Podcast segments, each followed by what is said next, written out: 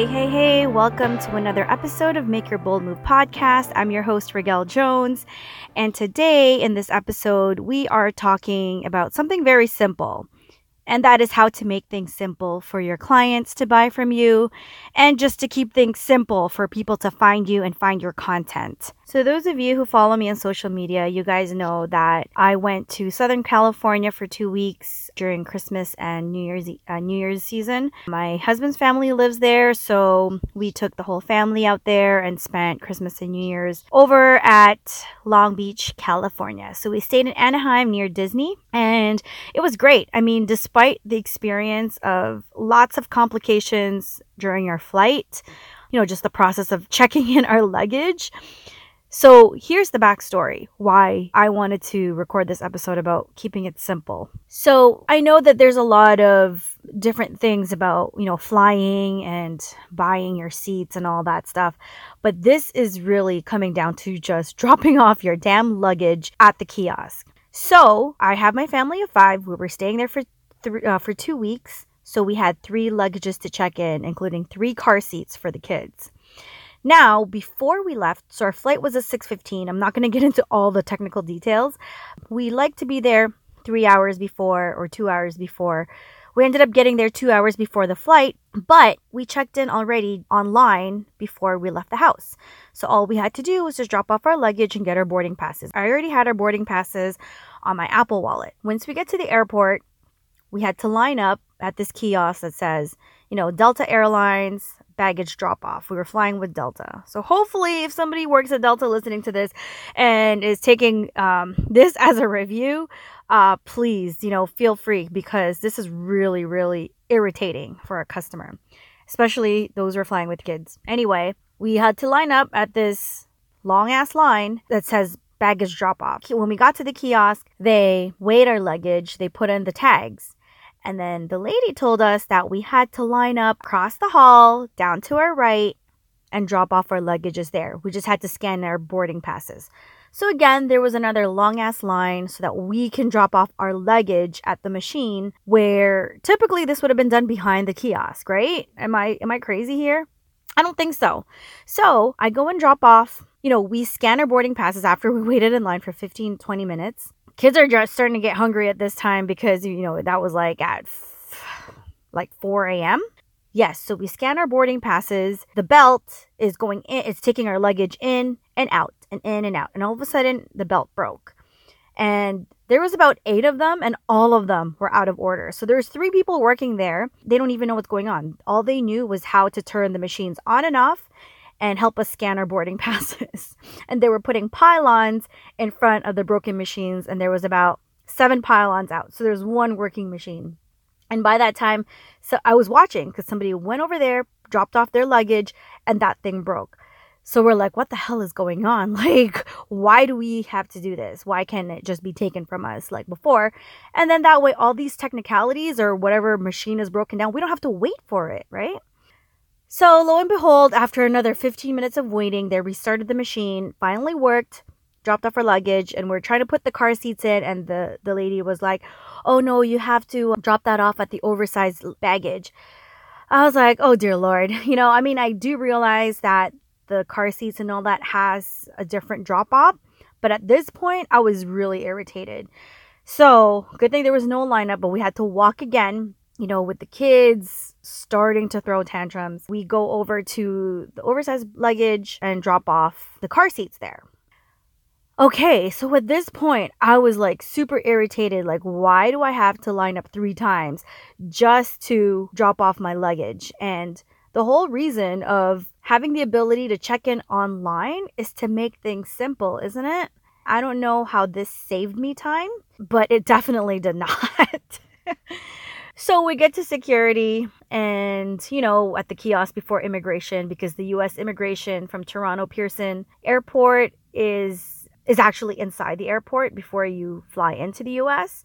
So we had to go through that and some whole issue with how I answered the questions on the kiosk because they asked me if I had five checked luggages and I said no because we only checked in three luggages. And then I realized that there may have been the car seats that's counted, but nevertheless, we checked in three car seats, so that should have been six. So I answered no. We had to go into a waiting room had to wait for the Delta Airlines representative to show up, but they didn't end up showing up. And I just got pissed and I was like, you know what, let's just go line up at immigration. By that time, we missed our flight. So that was very complicated and not easy. And by the time I got to the gate, we missed our flight. Anyway, I could go on forever with this, and I'm pretty sure you guys can have a discussion with me over this whole thing.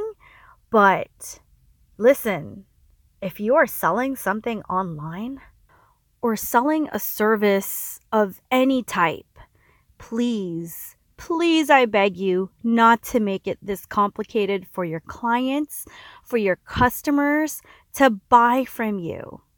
Once they buy from you, please don't make it complicated for them to maneuver through your services and keep it simple. And here is the chance for you to think about your business plan. Make it really, really simple. People are trying to make their business, their online business, complicated. I get it. It's called a sales funnel. You know, sales funnel, you start with different types of content on how you deliver them and just to capture leads and email list and all of that and you funnel them in into your high ticket item or the products or the services that you're selling. And you know i get it. You build relationships. You funnel them into your relationship marketing and you sell them something if they buy from you they get what they pay for don't make it complicated you know, I see all these landing pages or these websites. It's not that hard. And I think this is why a lot of people tend to overthink on starting a business is so difficult. It's not easy, let me tell you that. But it could be very simple.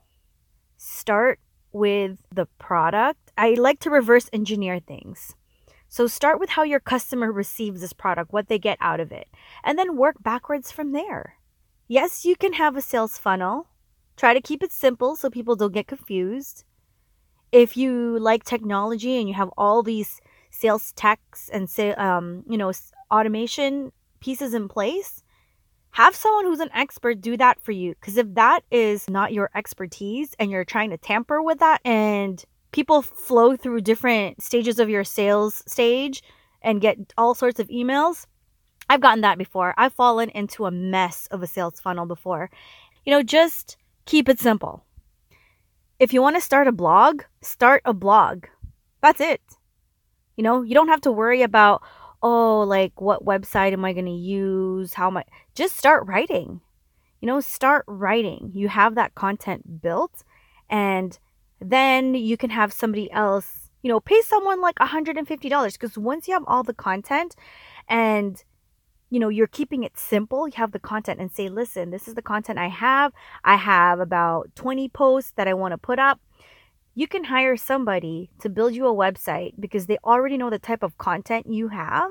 And they can say, okay, we're going to plug in one blog for you, and this is how you plug in the rest you're not spending a lot of money. Versus if you're not prepared, if you are not writing and all of a sudden trying to look for someone to build your website, it's going to cost you more, right? It's going to cost you more time. It's going to cost you more money because this person it, you're you're wasting this person's time because they have no clue what content is going on in there starting your online movement, it doesn't have to be complicated, guys.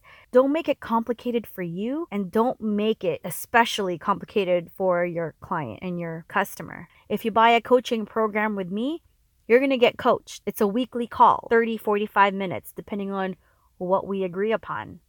Very simple. So, that is the message this week. Just keep it simple for you and for your clients. Don't overthink don't overcomplicate the delivery of your services or your products. Just keep it simple. I hope you guys like this podcast. Until next time.